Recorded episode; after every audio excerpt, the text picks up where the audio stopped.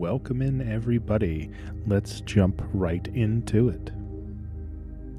All right, so the concept of parallel universes or having a multiverse is not new at all to sci fi, much less to sci fi shows and movies.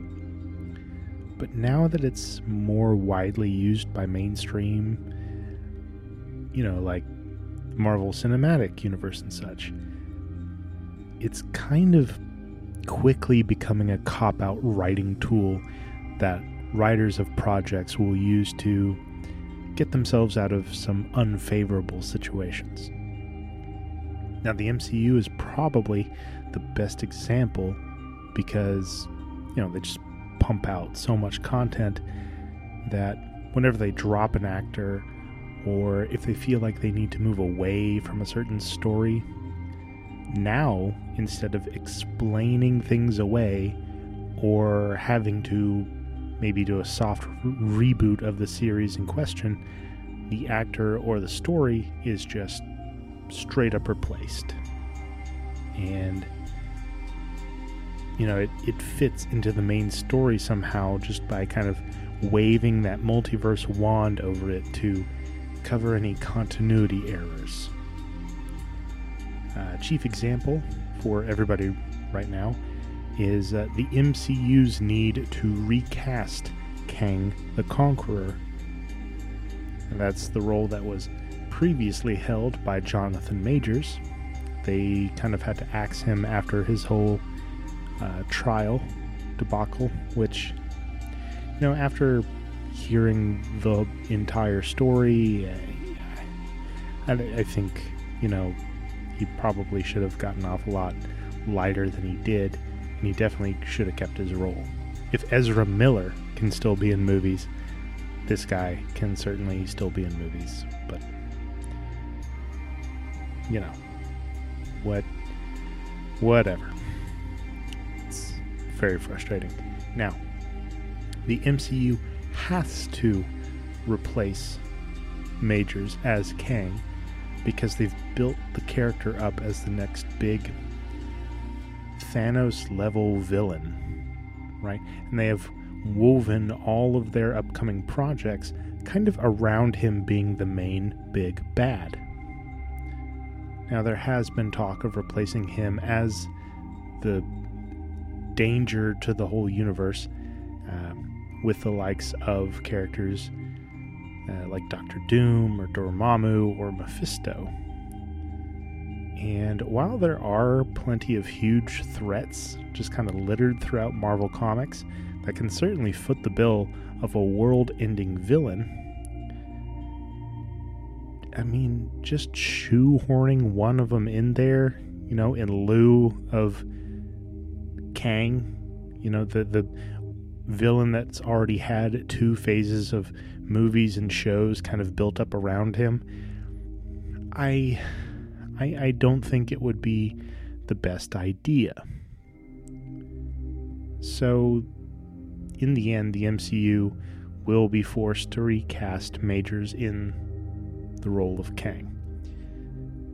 Now, the utilization of a multiverse, I mean, it's been done by almost every sci fi show I can think of, with a few exceptions here, here and there. I mean, it, hell, Rick and Morty has used the multiverse as a mainstay of its storytelling from the beginning, like from from the start of the show. Uh, the main Rick, C137, he's not even the Rick from the universe that we're watching in the very first episode. It's completely a different guy.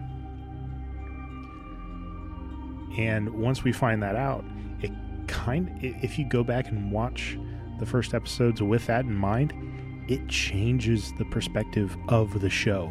And it's pretty wild. It's it's some pretty great uh, storytelling. It's it's actually one of the very few instances of probably the closest to perfect I have seen uh, the utilization of a multiverse as a story writing tool, as a plot device. But when a show like, I don't know, South Park makes some comedic satire about the use of multiverses while simultaneously attacking the way that decisions are made about what exactly shows and movies will be about, then there's definitely some significant change going on in the media surrounding multiverse going from just being a writing tool that was used to, uh, you know, sprinkle throughout one or two adventures. Um, it's going from that to being the absolute crux of the franchise, while also being used to cover up for some lazy or unimaginative writing or design. So we had this device that was rarely used, was really valuable, partially because it was so rarely used, and it was also kind of mysterious. There, there was this air of not really understanding it, and but, but it, it was such a crucial part of what was going on. Uh, there were all these different theories about it, how it could be affected and explained, how it could exist. And all of those are still super fun. Um, I, I, think probably my favorite is uh, Doctor Who and its approach to the multiverse. And uh, in one of its most recent specials, uh, the Doctor references the Toymaker being from underneath the universe and I mean, that's that's pretty cool. That's that's a pretty neat way to explain something that a villain comes from like under the bed, like a scary monster comes from under the bed. He comes from underneath all of existence, and that's um, that's pretty terrifying. I, I like that a lot. But when something like the use of the multiverse, is used in almost every other new sci fi, or fantasy property. Uh, it is getting kind of old. It's getting dull. It's getting, rep- you know, very repetitive incredibly quickly. Um, now, there are stories where a lot of fans absolutely cry out for there to be a multiverse. Like Star Wars there are a ton of fans who wanted the world between worlds to be an answer to Disney Lucasfilm's abysmal handling of the franchise over this past decade. Now, for the non Star Wars fans out there, the world between worlds is this realm that kind of stands in between uh, all of time and space inside of the Star Wars universe. It's this mystical looking starry realm where there's a bunch of walkways that lead to different doors. And the doors represent different moments in time that you can access. It's pretty cool. It's a pretty cool concept and that's that's how people wanted disney lucasfilm to fix things right most of what Disney's come out with over the past decade, people have hated. Most of it. From the sequels uh, to the announcement of there being a Rey movie. Um, look at look at what they did to the uh, the Star Cruiser, the hotel. I mean, it tanked within a year. I, I don't think a year passed with it being open, and they shuttered it like really quickly. But why? Well, it's because people hate what you're doing, so they're not buying your stuff. Now, fans want a reboot of the story, and it doesn't necessarily have to be filled with stories surrounding the Skywalkers. Right? Let those stories be enshrined in the OG and the prequel trilogies. That's where they kind of belong, in my opinion. and it's also where they mean the most to the fans.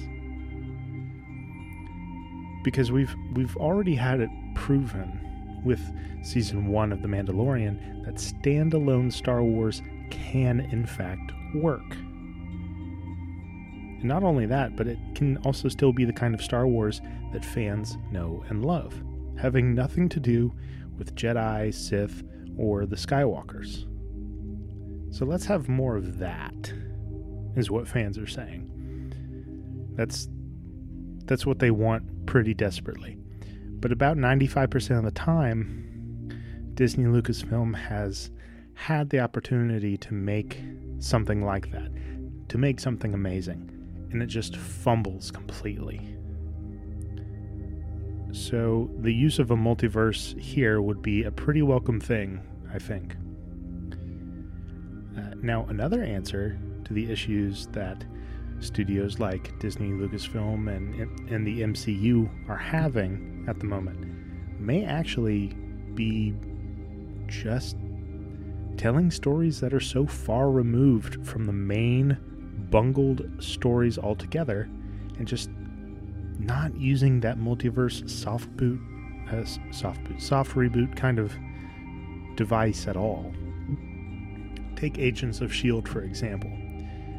Now that was a show where uh, it was it was being told along the same timelines as uh, the Iron Man movies and the Marvel the first Avenger movie, um, and it was it was a pretty fun show.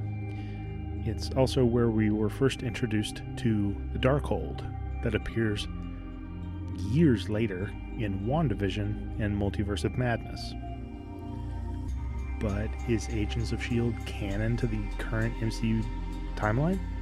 No. Was it a cool show that only kind of loosely tied into the main story? Yes. So do that.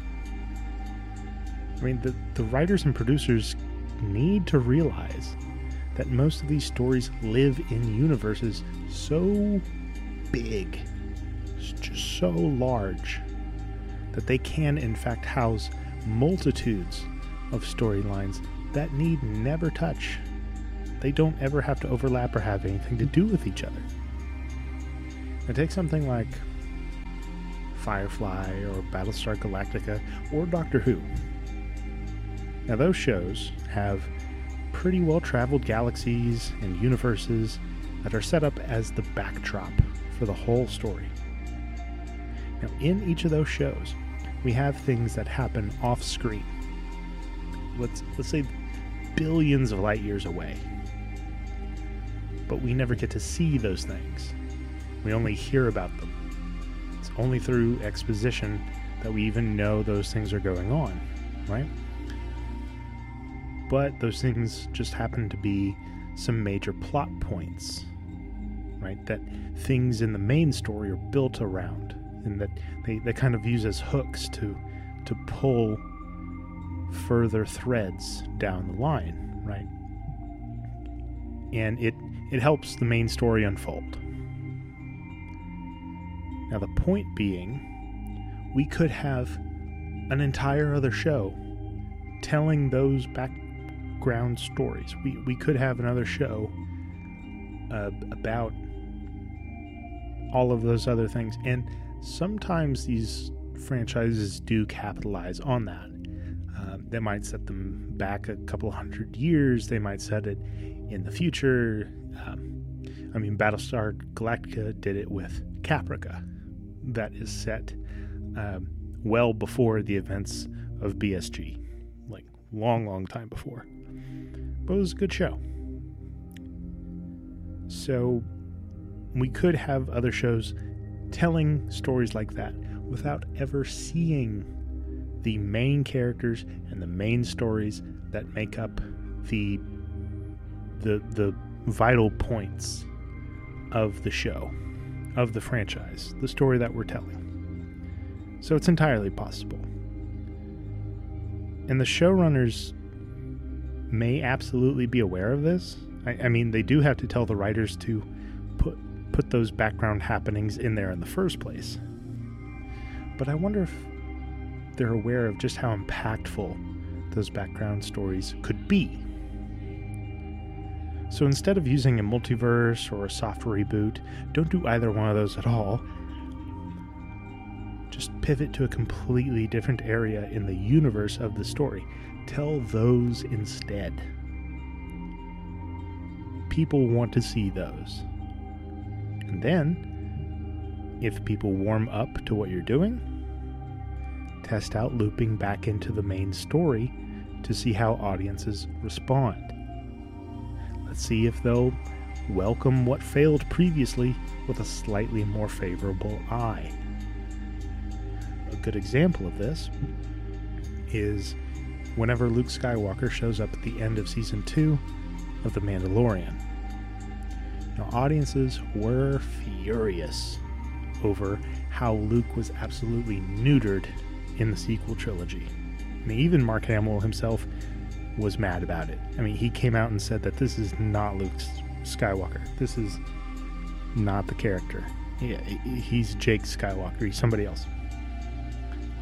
But then we had two really good seasons of a brand new show with a brand new story, and people loved it. And then, bam, we get mid 20s Luke Skywalker having his own hallway scene.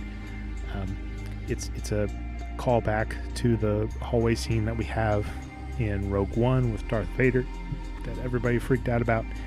So we know that some people, maybe not most, maybe not even a majority, it's, it's definitely not a majority over at Lucasfilm. Some people at Lucasfilm are paying attention to what is working and what is not working. And I think that's why we got shows like Andor and The Bad Batch. Because they were so far removed from the things that fans abhorred about current Disney Star Wars. But then they do things like make a Rey movie that no one is excited for. So there's definitely a, a there's a ton of mixed views going on in the zeitgeist of the studio. So, do we actually need a multiverse? No. Is it kind of everywhere right now? Most definitely. Is it being used correctly? Eh, it's a mixed bag, but more often than not, I would say yes, where it is the most prominent is it still kind of a lazy fallback plot device that's being overly used at the moment to substitute for good storytelling? Also, yes. We could have way better stories without having to slog through yet another story surrounding the use of a multiverse. And, you know, as always, I, I want to be on the side of what's most appealing intellectually challenging, and overall entertaining for the audience. So, yeah, no multiverse is needed to do that.